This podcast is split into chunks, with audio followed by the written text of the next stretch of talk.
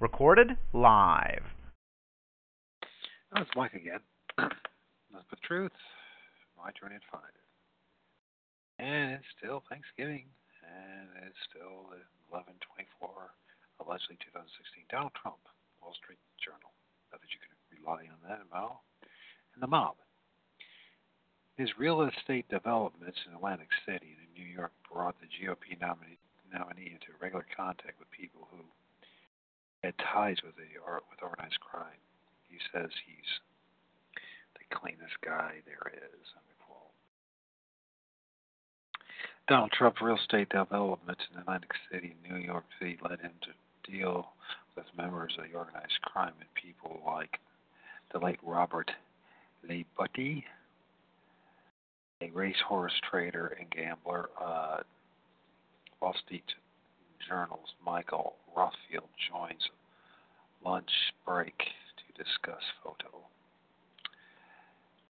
We got Rothfeld. We learned earlier that the Berzon and Rothfeld are going to play their little mind game with us. But let's learn about their mind game here. And in 1981, a young and ambitious Donald Trump sat down with federal agents and discussed his calculations in entering the mob-infested world of Atlantic City Casino. He acknowledged that it might tarnish the reputation of his family built through traditional real estate development in New York. He was aware of the business partner in New Jersey beach town known people who might be unsavory. A Federal Bureau investigation agent advised Mr. Trump there were easier ways he could invest, said an FBI memo recounting the discussion. Mr. Trump went ahead with and built an Atlantic City casino, ultimately owning 4 there, as well as the New York real estate work.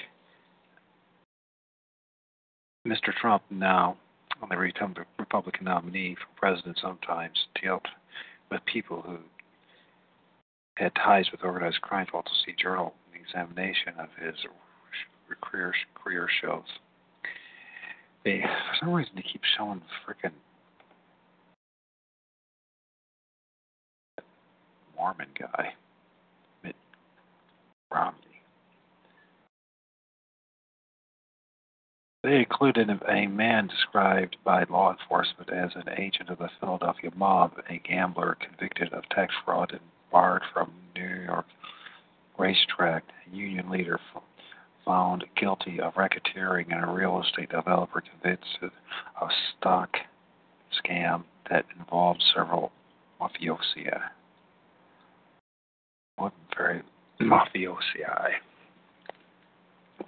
With one exception, these associations were long ago. Still, in the home stretch, Mr. Donald Trump's run for presidency, he frequently cites his lucrative business career as a qualification for the National House office in his past association.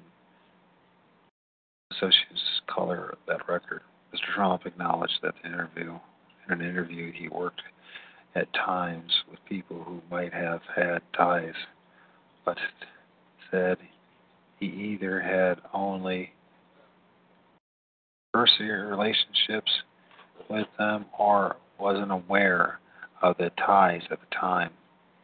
If people were like me, there would be no mob, because I don't play that game, Mr. Trump said. He called himself the cleanest guy there is. Like many of the construction, real estate, and gambling world, 3 or 4 decades ago, especially those who built the Atlantic City in New York, Mr. Trump sometimes had to choose whether or not to deal with figures who had sketchy backgrounds. People in the industry say that those moments were unavoidable in the days when the union representing construction workers and supply deliverers were controlled by organized crime, which also had a presence in the casino world. They did not mean that the developer sought out those relationships.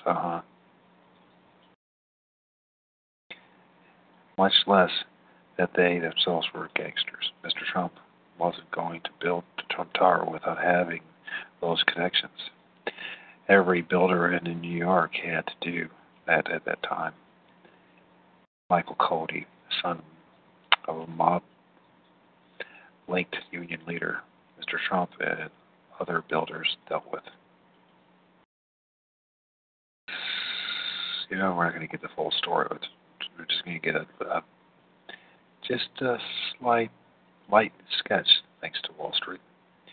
Some developers avoided working directly with unsavory figures by operating through a general contractor. Mr. Trump said he preferred to negotiate business matters personally because he made more money that way. Referring to a concrete contracting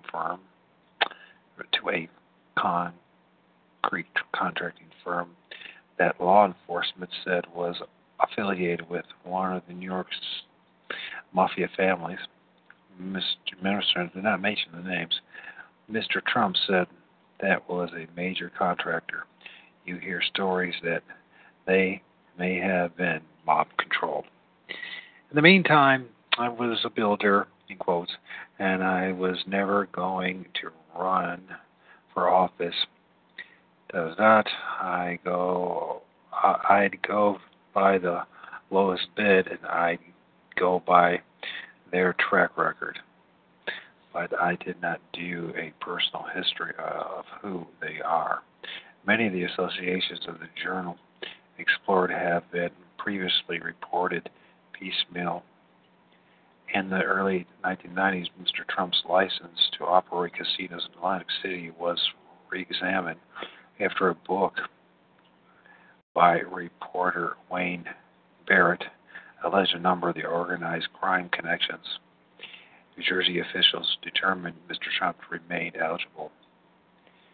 In its own examination, the journal reviewed thousands of pages of legal and corporate documents and interviewed dozens of Mr. Trump's business associates. The gambling business now is largely corporate, but at the time when Atlantic City was newly opened to casinos, a family friend suggested Mr. Trump build there. Many banks shunned the industry. Any project in the gaming arena in general is a difficult project to finance because of the natural prohibition that a lot of institutions have. Mr. Trump told the Jersey casino regulators in 1982. Some of the people who he dealt with in the Atlantic City illustrate why the FBI agent consulted caution. Kenneth Shapiro owned part of a site where Mr. Trump wanted to build his first casino. Mr. Shapiro was a Philadelphia scrap metal dealer and property investor, described by law enforcement as an agent, in quotes, of Philadelphia mob boss Nicodemo, quote, Little Nicky, and quote, Scarfo. A co-worker of the site was Daniel Savilla, Sullivan, a gregarious 6'5" teamster and labor consultant with a criminal record that included weapon and violation. He knew a lot of the organized crime figures and they knew him, said Walter Stowe, a former FBI agent. Mr. Sullivan also was a tipster to the FBI. Gangsters, quote, knew he was an informant. I don't know why nobody never tried to kill him, end quotes, Mr. Stowe said. Mr. Trump negotiated with Missouri, Shapiro and Sullivan, now both dead, at least their property, quote, they are not bad people. from what I see, and what Mr. Trump said at their regulatory hearing in 1982. His project, nonetheless, faced obstacles because of their involvement. Mr. Sullivan, Mr. Trump, and another partner had a deal to acquire an interest in a drywall company. New Jersey casino regulators told Mr. Trump any dealing with Mr. Sullivan beyond the property lease could delay casino licensing. He backed out of the drywall deal. When the hotel casino was near completion, the regulator said, Messer, I guess that's how you pronounce it, Messers, Shapiro and Sullivan might need casino license too as site owners, but could have trouble getting them. Eventually, Mr. Trump bought the two out. Mr. Trump also used Mr. Sullivan as an advisor on New York labor issues. These included, in 1980, a dispute over the use of undocumented Polish workers to demolish the Bonwit Teller store on Fifth Avenue to make way for Trump Tower. Mr. Sullivan said in a lawsuit testimony, Mr. Trump, in a testimony of his own, said he didn't know there were undocumented workers at the site. Mr. Trump told the Journal he knew Mr. Sullivan and considered him an okay guy, because he traveled with the FBI agents. He said he did not know of any underworld connection Mr. Shapiro might have had. Mr. Shapiro was a conduit to Scarfo crime family, used to buy influence with Atlantic City then Mayor Michael J. Matthews, according to a 1984 indictment of the mayor. The late Mr. Mail pleaded guilty to extortion. Scarfo, now in prison, did not agree to an interview. Mr. Trump, as the casino owner, could not legally contribute to the local politicians who controls such matters as zoning and signs. Mr. Shapiro told the federal grand jury he secretly gave thousands of dollars to the mayor on Mr. Trump's behalf and said people familiar with his account. Quote, Donald was always trying to maneuver politically to get things done, end quote. Mr. Shapiro's brother Barry Shapiro. Kenneth Shapiro said he never was reimbursed for the money given to the mayor. According to his brother and two other people, quote, Donald was reneged. That's his automatic thing, and quote, Barry Shapiro said.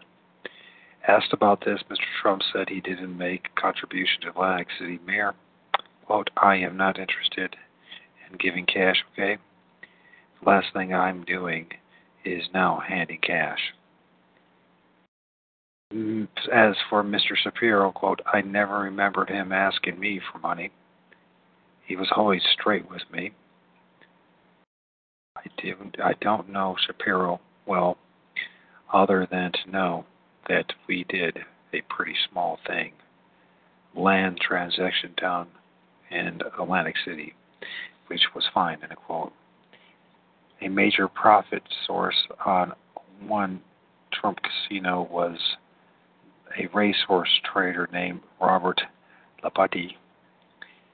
His gambling losses earned Trump Plaza $11 million between 1968 and 1989, state documents show. Mr. LiButti had been convicted of tax fraud related to the horse sales in 1977 and was barred from attending races in New York for trying to conceal his horse ownership.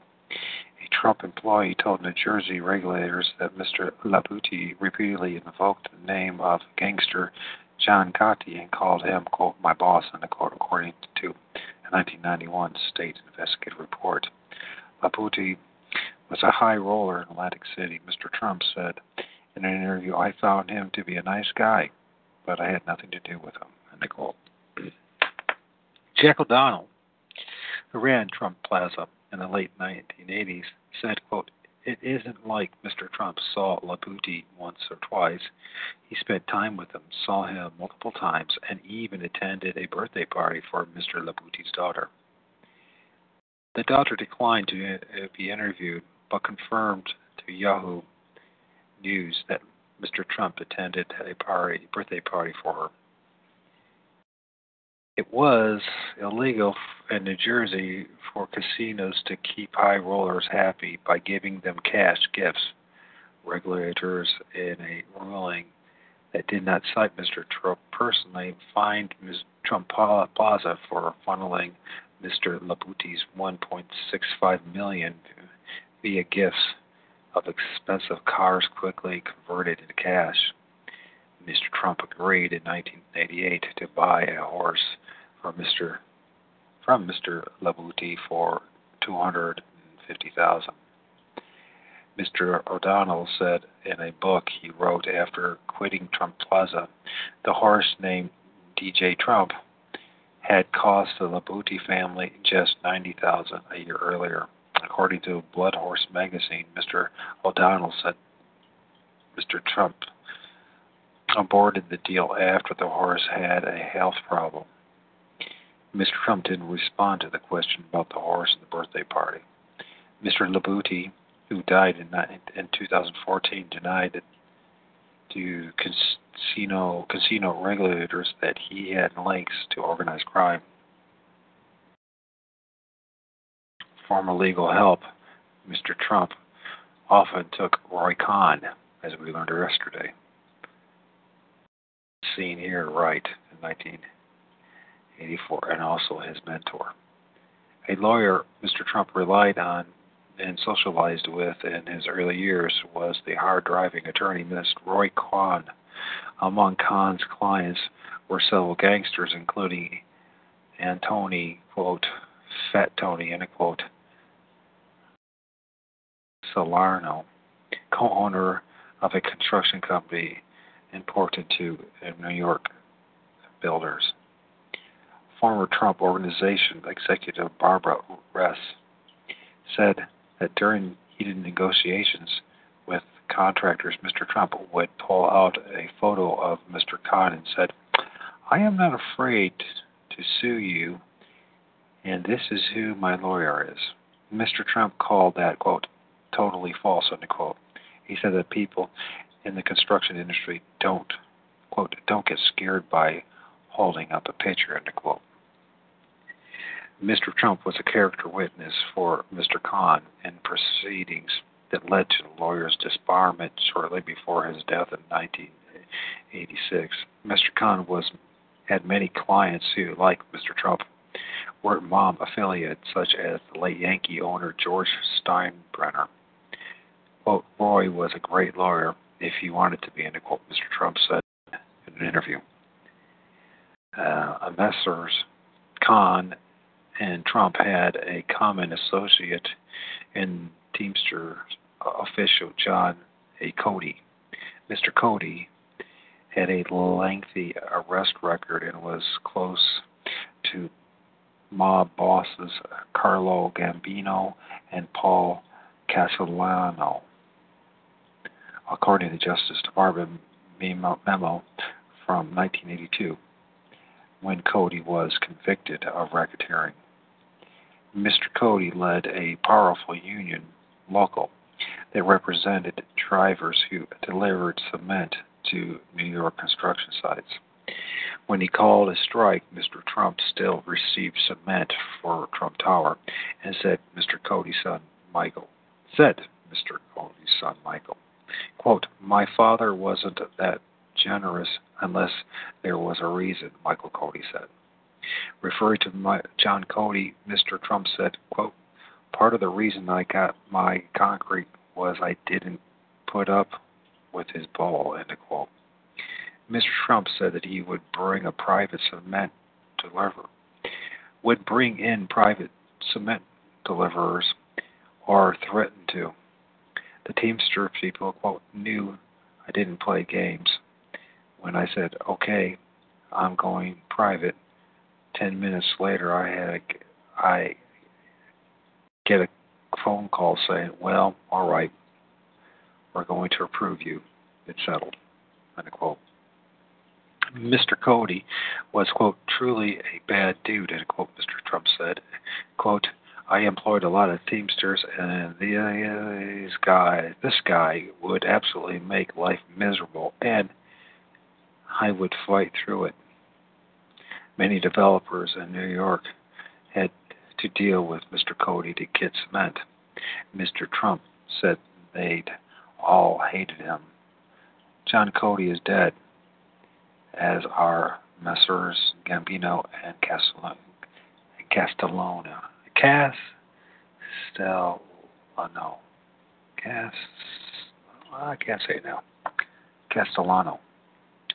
got a picture of Mr. Trump with Bayrock Group's Felix Sater, and 2007 lunch party at Trump Soho condo hotel. Photo, okay. And then in the 2000s, Mr. Trump dealt with another figure who had gang-like ties. It happened when a small real estate firm called Bayrock Group rented space in Trump Tower 2 floors below Mr. Trump's office and negotiated a deal with Mr. Trump to put his name on buildings and give him equity in them. One person Mr. Trump worked with at Bayrock was Felix Sater. In the early 1990s, well before Mr. Trump knew him, the Russian-born Mr. Sater was a stockbroker but lost his license and went to prison after he jabbed a margarita glass into a man's face at a bar fight. Later in 1990s, Mr. Sater was involved in a mafia-linked scheme to pump up marginal stocks, dump them on unsuspecting investors, and stash the profits abroad. The scam relied on gangsters from 3 mob families for protection, said a Justice Department news release. It quoted the New York Police Commissioner at the time as saying the operation could have been called The Goodfellas Meet the Boiler Room, end of quote. Mr. Sater pleaded guilty in racketeering, cooperated with prosecutors, and had his conviction sealed. It was then, around 2000, that he joined Bayrock and sometimes dealt with Mr. Trump on real estate. Bayrock's projects included the Trump Soho condos in New York and Trump International Hotel and Tower in Fort Lauderdale, Florida. Its marketing and Fort Lauderdale, including a letter which Mr. Trump said, quote, this magnificent oceanfront resort offers the finest and most luxurious experience I have ever created, end of quote.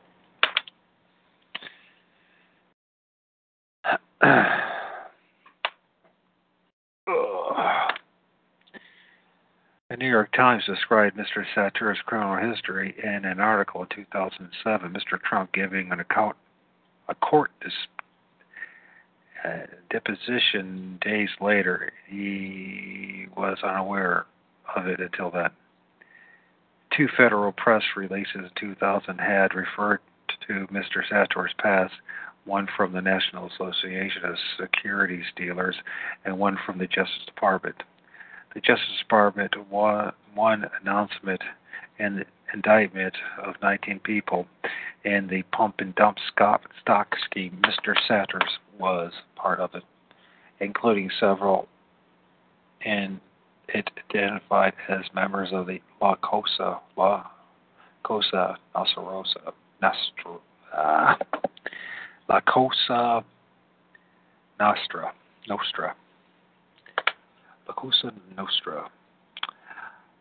The Justice Department release said that the Genovese crime family soldier Ernest the Butcher Montevici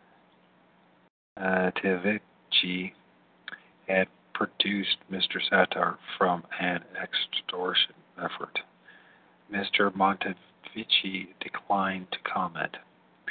In 2009 court proceeding, Mr. Sater described the Bayrock real estate business, which is no longer active, as one he, quote, built with his own two hands, end quote, and where he was probably the number two person.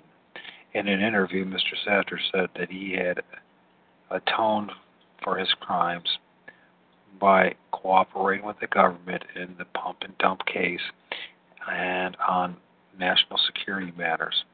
He declined to answer questions about Mr. Trump. Alan Garten, general counsel of Trump Organization, said that in business deals, the organization vets a personal company and its ownership, but not the company's employees, which Mr. Sater was. He added that since Mr. Sater's racketeering conviction was sealed, it would be unfair to, quote, go back and say, well, you should have known, end quote. In 2010, well after Mr. Trump had learned of Mr. Sater's criminal background, the Trump Organization allowed Mr. Sater to be an unpaid accounts consultant with space in Trump Organization offices and business cards calling him a senior advisor to Donald Trump, end quote. In an interview, Mr. Trump said, quote, I just said, hey, if you have a good deal, bring it up, end quote. He actually brought me, another quote, two deals, and I didn't like them, end quote. Mr. Trump said the Sater appears meek and mild, and Mr. Trump said didn't see him as being connected to the mob. Dealing with gangsters is, quote, not my thing, end quote, he said. Quote, when you have those relationships, in the end you lose, Mr. Trump said. You can solve some problems short term, but long term, you got a disaster. Lisa Schwartz and Jim Olbermann contributed to this article. So, because the guy that is connected with the mob, the Jewish mob and the Italian mob, connected with the Jesuits, which is illogical because we're talking about the power structure and the power base of this country. So, to say that he's not an insider is foolish. To think that he, of all people, is going to change anything for real? Nah. Why would he? He's got too much at stake.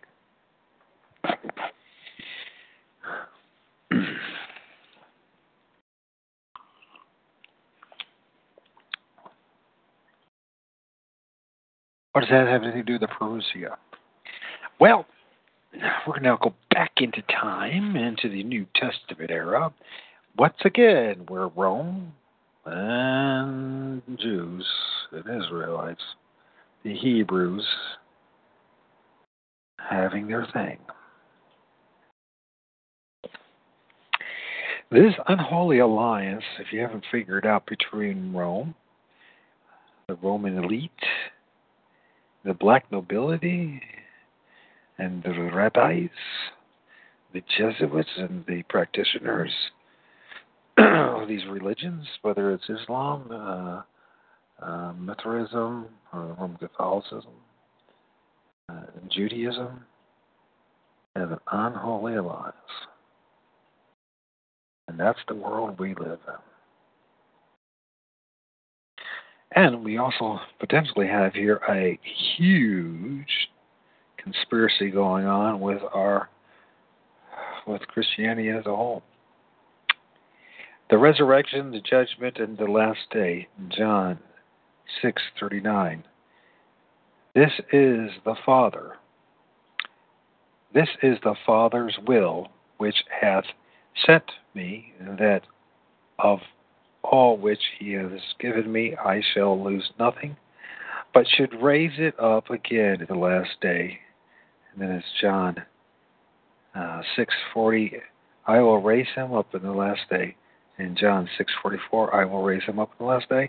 And John 6:44, I will raise him up in the last day. And John 4:24, he shall rise again in the last day at the last resurrection. And John 7:48, the word that I have spoken, the same shall judge him in the last day. We have these passages, and I know I've read this, but I'm going to read it again.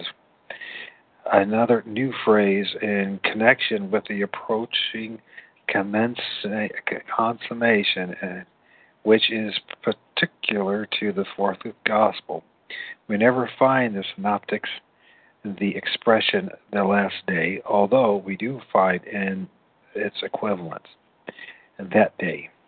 And, quote, the day of judgment, end quote. It cannot be It cannot be doubted that these expressions are synonymous and refer to the same period.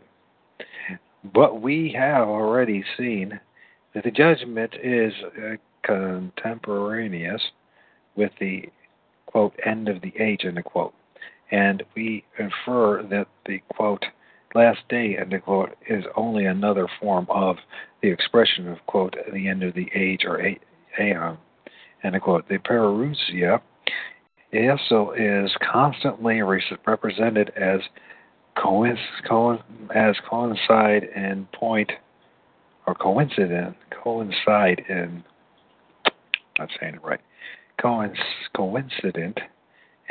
of time with the, quote, end of age, end quote.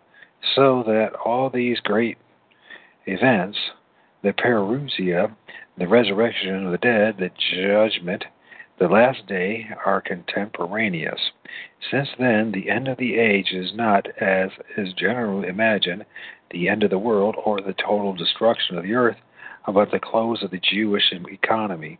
And since our Lord himself distinctly and frequently places that the events within the limits of the existing generation, we conclude that the parousia, the resurrection, the judgment, the last day, all belong to a period of the destruction of Jerusalem. However startlingly incredible such a conclusion may at first sight appear, it is what the teachings of the New Testaments are absolutely committed to. As we advance in this inquiry, we should find the evidence in support of its accumulating to such a degree as to be irresistible. We shall meet with such expressions as, quote, the last times, end quote, and the last days, in quotes, and the last hour, in quotes, eventually denoting the same period as, quote, the last days, end quote, yet spoken of as being not far off, even as already come. Meanwhile, we can only ask the reader to reserve his judgment calmly and impartially to weigh the evidence, derive not from human authority, but from the word of inspiration itself, the judgment of this world, and of the prince of this world. John 12:31. Now is the judgment of this world, and now shall the prince of this world be cast out, end quote. In John 16:11, of judgment, because the prince of this world is judged. It is usual to explain these words as meaning that a great crisis in spiritual history of the word was now at hand. that the death of Christ upon the cross was the turning point, so to speak, of the great conflict between good and evil, between the living and true God and the false, usurping God of this world, that the result of Christ's death would be the ultimate overthrow of Satan's power and the final establishment of the kingdom of truth and righteousness on the ruins of Satan's empire. No doubt there is a much important truth in this explanation, but it fails to satisfy all the requirements of the very distinct and emphatic language of our Lord with respect to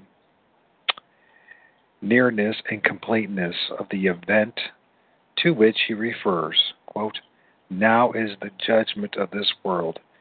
Now shall the prince of this world be cast out." End of quote.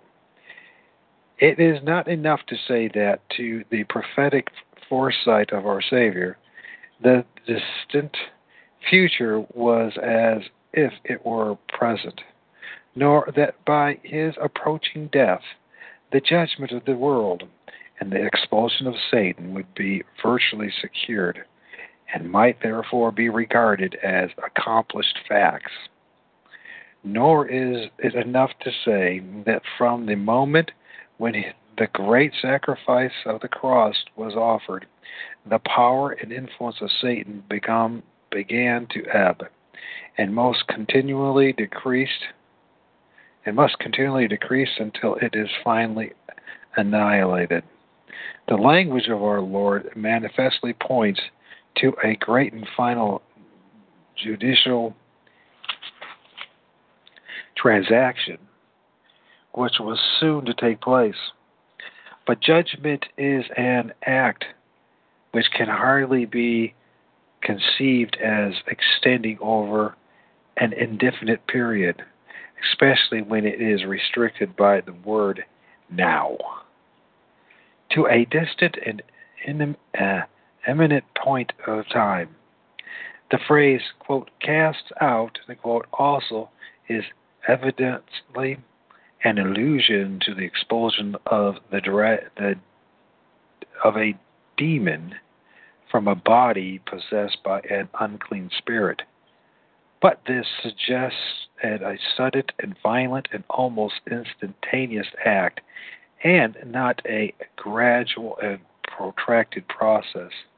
No figure could be less appropriate to describe the slow ebbing and ultimate exhaustion of satanic power that the casting out of a demon, We are compelled, therefore, to set aside the explanation which makes our Lord's words refer to a judgment which, after the lapse of many ages, is still going on, or to an expulsion of Satan which has not yet been effected. He would not speak of a judgment which was not to take place for thousands of years as, quote, "now," end quote, nor of a, quote, "casting out," end quote, of Satan as imminent,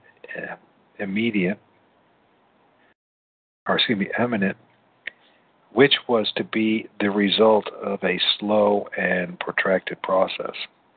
We conclude, then, that when our Lord said, quote, "Now is the judgment of this world," end quote, or the age, or the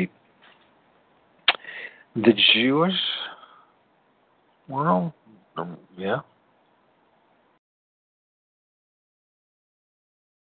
he had reference to an event which was near, in a sense immediate, and that is to say, he had in view that great catastrophe which seems to have been scarcely ever absent from his thoughts, the solemn judicial transaction when, quote, "the Son of Man was to sit upon the throne of his glory," end quote, the great, quote, harvest, end quote, the end of the age, when the angel reaps where to,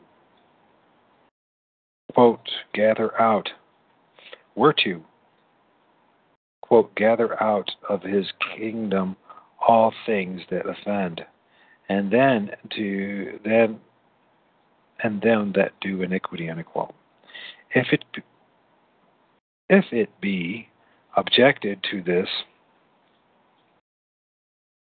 that the word Greek world is too comprehensive to be restricted to one land, one nation, it may be replied to it's another Greek word, is implied here, as in some other passages, especially in the writings of St. John, rather in an ethical sense than as geographical expression. See John, Roman numeral 7, verse 7, and then Roman numeral 8, verse 23, 1 John, Roman numeral 2, 15, and Roman numeral 5, 14. But it may be said, how could this judgment of Israel be spoken of as, quote, now, end quote, any more than a judgment which is still in the future? 40 years hence is no more now than 4,000 years. To this it may be replied that event was now imminent, which more than any other would precipitate the day of doom for Israel. The crucifixion of Christ was the climax of crime, the culminating acts of apostasy and guilt, which filled the cup of wrath and sealed the fate of that wicked generation. And that wicked generation is in quotes. The interval between the crucifixion of Christ and the destruction of Jerusalem was only in the brief space between the passing of the sentence and the execution of the crime. Just as our Lord, when quitting the temple for the last time, exclaimed, "Behold," in quotes, "Behold, your house is left unto you desolate," end quote. Though its desolation did not actually take place till nearly 40 years after. So he might say, quote, now the judgment of the world, end quote, though a like space of time would elapse between the utterance and the accomplishment of his words. In like manner, the, quote, casting out of the prince of the world, end quote, is represented as coincidence with, quote, the judgment of this world, end quote, and both are manifestly the result of the death of Christ. But how can it be said that Satan was cast out at this period refers to as the judgment at the close of the age, that even that event marked the great epoch of the divine administration? It was the inauguration of a new order of things, the, quote, coming of the kingdom of God, end quote, in a high and special sense, when the peculiar relationship subsisting between Jehovah and Israel was dissolved, and he became known as the God and Father of the whole human race. Thenceforth, Satan was no longer to be the God of this world, but the Most High was to take the kingdom for himself. This revolution was effected by the atoning death of Christ upon the cross, which is declared to be the reconciliation of all things unto God, whether they be things in earth or things in heaven. Colossians 1, chapter 1:20, Roman numeral 1:20. But the formal inauguration of the new order is represented as taking place at, quote, the end of the age, end quote, the period when, quote, the kingdom of God was to come with power, end quote.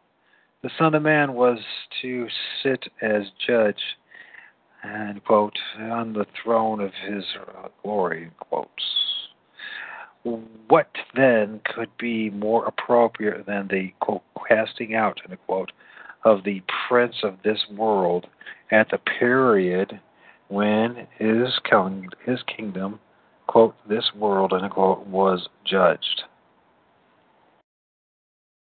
It may be objected that if any such event as the casting out of Satan did then take place, it ought to be marked by some very palpable diminution of the power of the devil over man. The objective is reasonable, and it may be met by an assertion that such evidence of this abatement of satanic influence in the world does exist. The history of our Savior's own time furnished abundant proof of the exercise of a power over the souls and bodies of men then possessed by Satan, which happily is unknown in our days. The mysterious influence called demonical possession, end quote, is always ascribed in Scripture to satanic agency. It was one of the credentials of the Lord's divine commission to He, by the finger of God, cast out devils, end quote. At the end, at what period did the subjugation of men to demonical power cease to be manifest?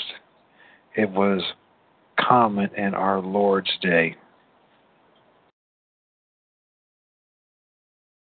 It continued in the age of the apostles, for we have many allusions of their casting out unclean spirits, but we have no evidence that they continued.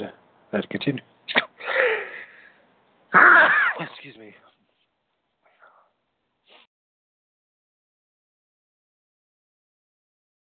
Okay, here we go.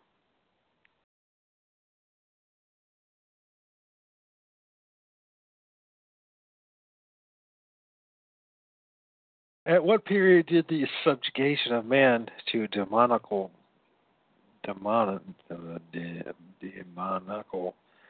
power cease to be manifest? It was common in our Lord's day. It continued during the age of the apostles, for we have many allusions of their casting out unclean spirits, but we have no evidence that it continued to exist in the post-apostolic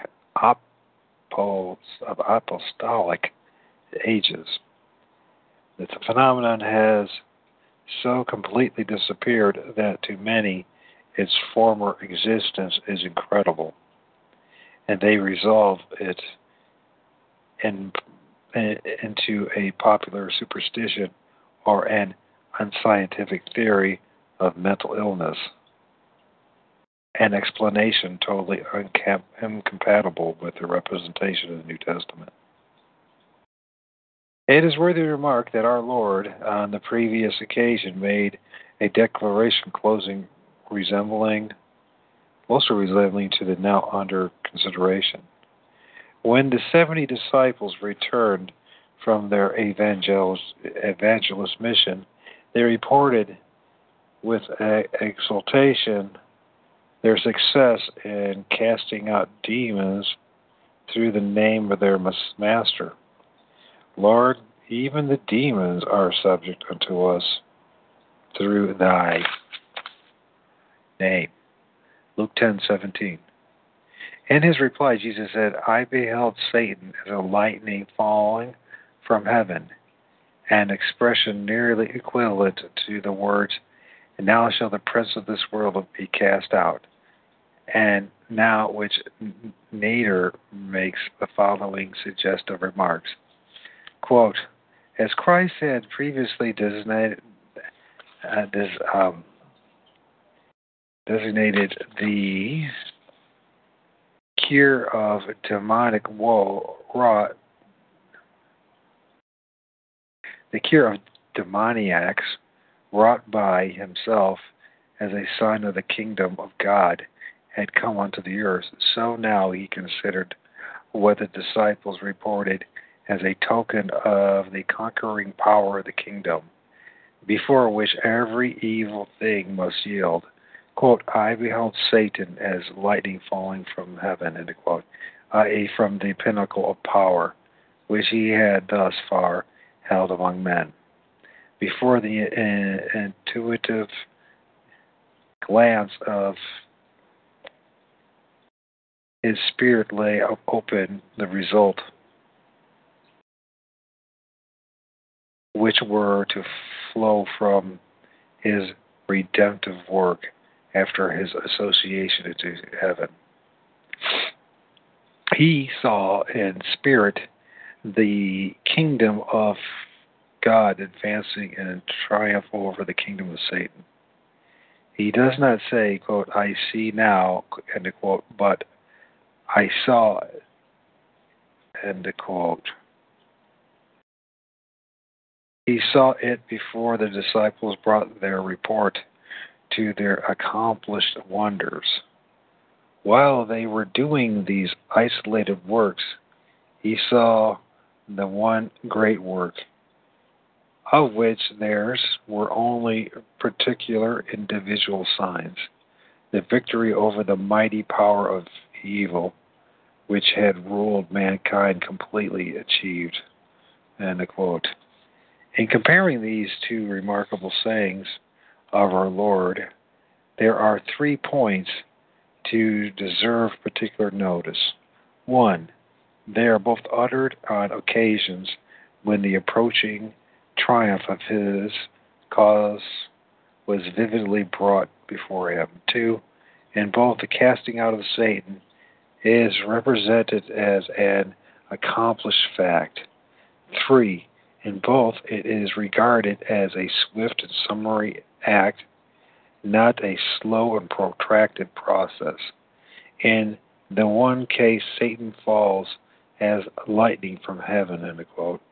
In the other, he is, quote, cast out, end quote, as an unclean spirit from a demon. Demoniac,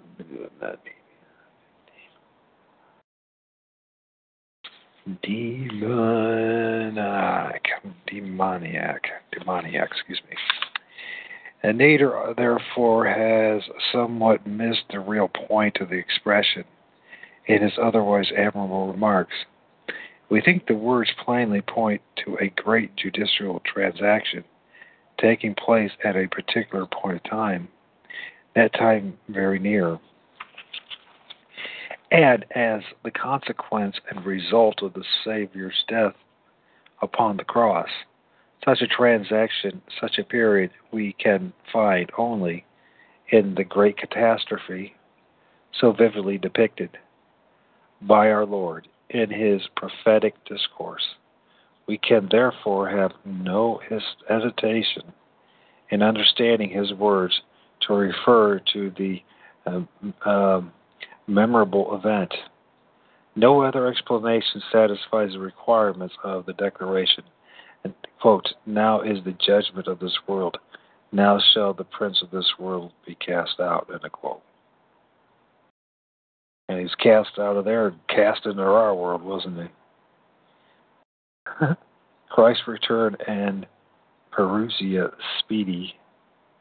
And John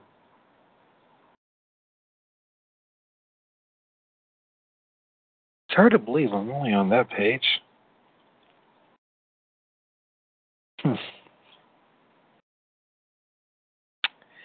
John 10:16:3. And if I go and prepare a place for you, I will come again and receive you unto to myself.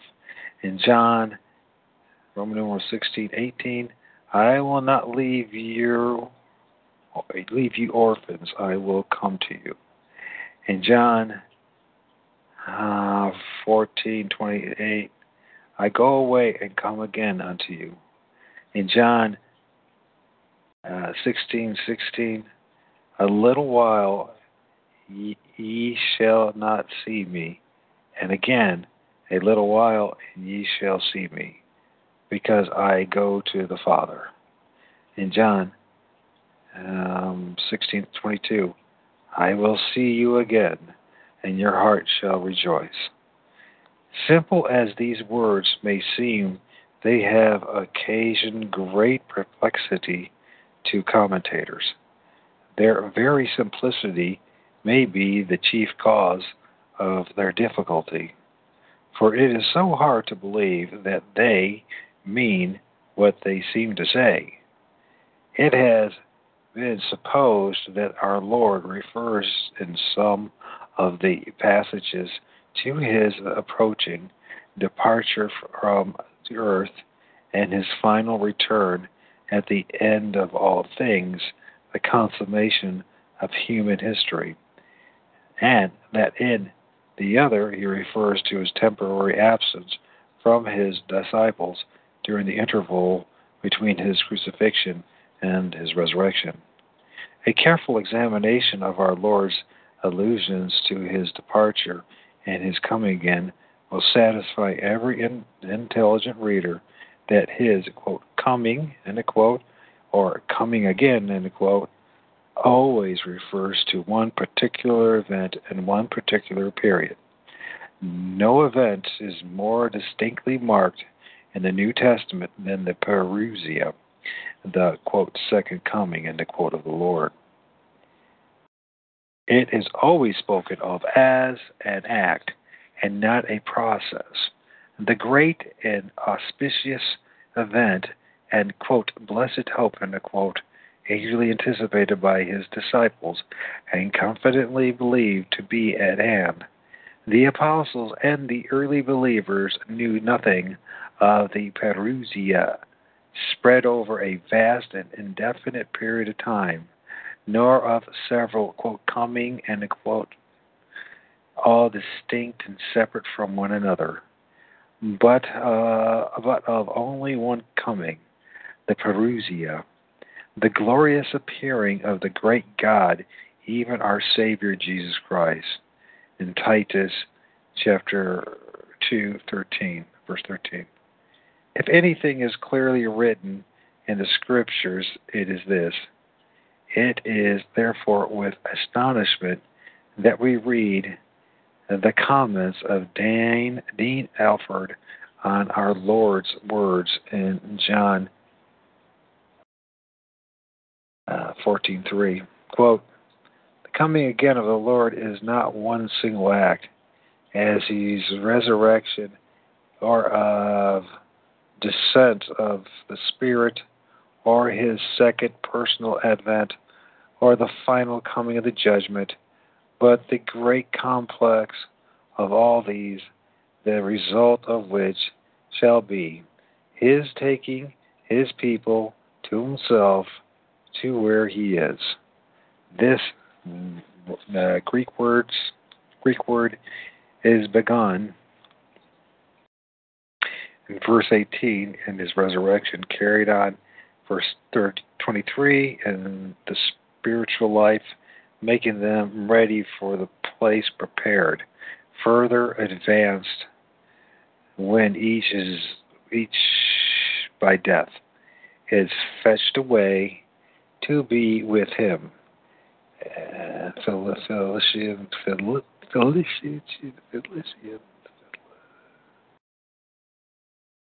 Philippians 1:23. Fully completed at his coming in glory, when they shall ever be with him. 1 Thessalonians chapter 4:17, and perfected resurrection state, end quote. This is all evolved out of a single word, and it's got the Greek word here.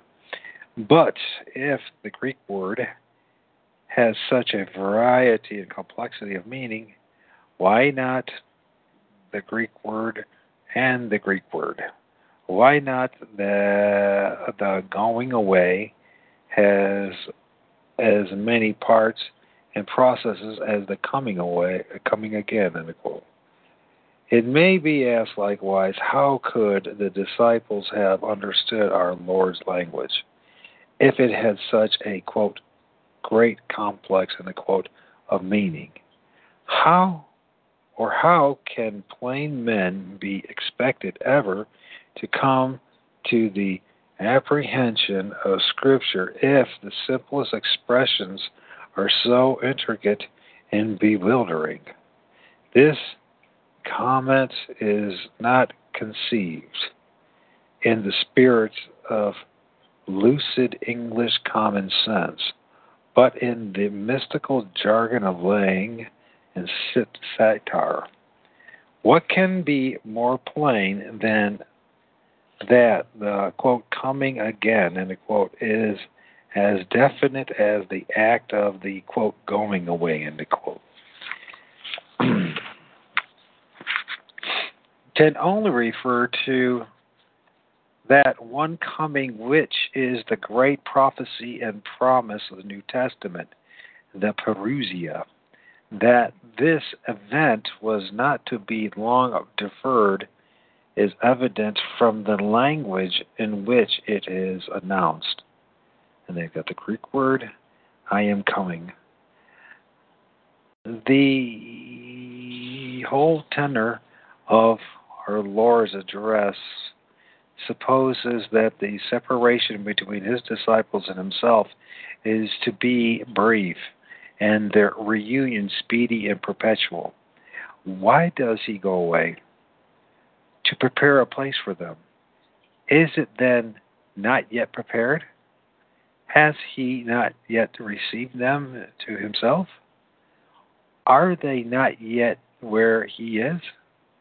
If the Parousia be still in the future, these hopes are still fulfilled. That this anticipated return and reunion was not a far-off event, many centuries distant, but one that was at hand, is shown in subsequent references made to it by our Lord. Quote, a little while, and ye shall not see me. And again, a little while, and ye shall see me. Because I go to the Father. John 16:16. He was soon to leave them, but it was not forever, nor for long. Quote, a little while, a few short years, their sorrows and separation would be at an end. For I will see you again, and your heart shall rejoice, and your joy no man taketh from you. Chapter 16:22. It will be observed that our Lord does not say that death will reunite them, but his coming to them. That coming, therefore, could not be distant. That it is to this interval between his departure and the Parousia that our Lord refers when he speaks of, quote, a little while, and the quote, is evident from the two considerations. First, because he distinctly states that he is going to the Father, which shows that he, in his absence, relates to the period subsequent to the ascension. And secondly, because if the epistle to the Hebrews, because in the epistle to the Hebrews, this same period is the interval between our Lord's departure and his coming again is expressly called a little while. For yet a little while, and he that is coming shall come, and will not tarry. Hebrews 10:37. Here again, we are constrained to protest against the forced and unnatural interpretation of this passage in John 16:16 by Dr. Alford. Quote, the mode of expression, he observes, is purposely enigmatical. I know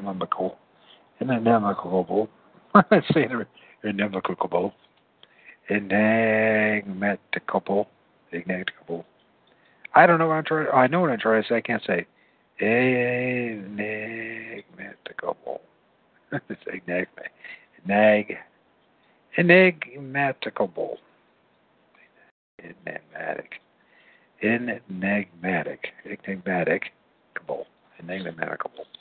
I can't say it.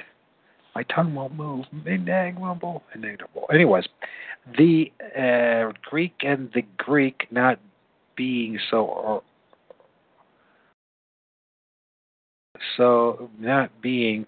coordinate.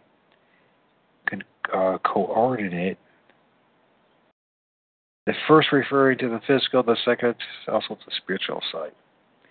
The Greek ye shall see began to be fulfilled in the resurrection, then received its main fulfillment at the day of the Pentecost, and shall be its final completion at the great return of the Lord hereafter. Remember again that in all these prophecies, we have a perspective of continuity unfolding fulfillments present to us, end of quote.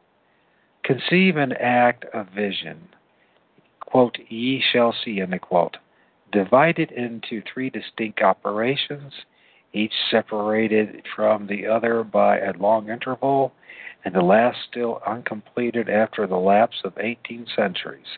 And this is the face of our Lord's express declaration that it was to be, quote, in a little while, end of quote. This is not criticism, but mysticism, so artificial and intricate an explanation could never have occurred to the disciples, and it is surprising that it should have occurred to any sober interpreter of Scripture. But even the disciples, though at first perplexed about, quote, a little while, and quote, soon fully comprehended our Lord when he said, quote, I come forth from the Father, and I come into the world. Again, I leave the world and go to the Father. John 16:28. Supplement this by three other words of Jesus, and we have the substance of his teaching respecting the Parousia. Quote, I will come again and receive you unto myself, that where I am, there ye may be also, end of quote. John 14:3. And then next quote is, I will not leave you orphans, I will come to you, end of quote. John 14:18. And the next quote, a little while, and ye shall not see me, and again, in a little while, ye shall see me, end of quote. John 14:16. The language is incapable of conveying thought with accuracy if these words do not affirm that the return of our Savior to his disciples was to be speedy. And that's all. I'll quit there. The next one will be St. John, to live till the Parousia.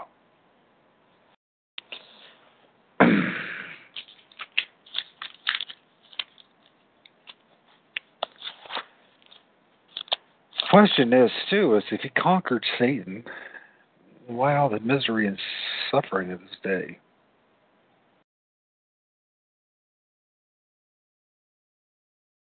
Yes, indeed. Is it a contradiction, or is it once again a misunderstanding on our part?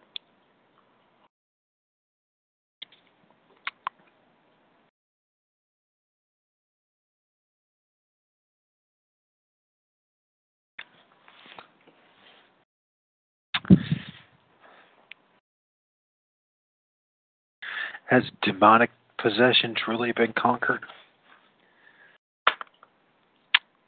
Well, what you see on the internet and that kind of thing says no. What I see personally in my life, highly questionable. Then again, who knows? Do we really know what we're talking about? Well,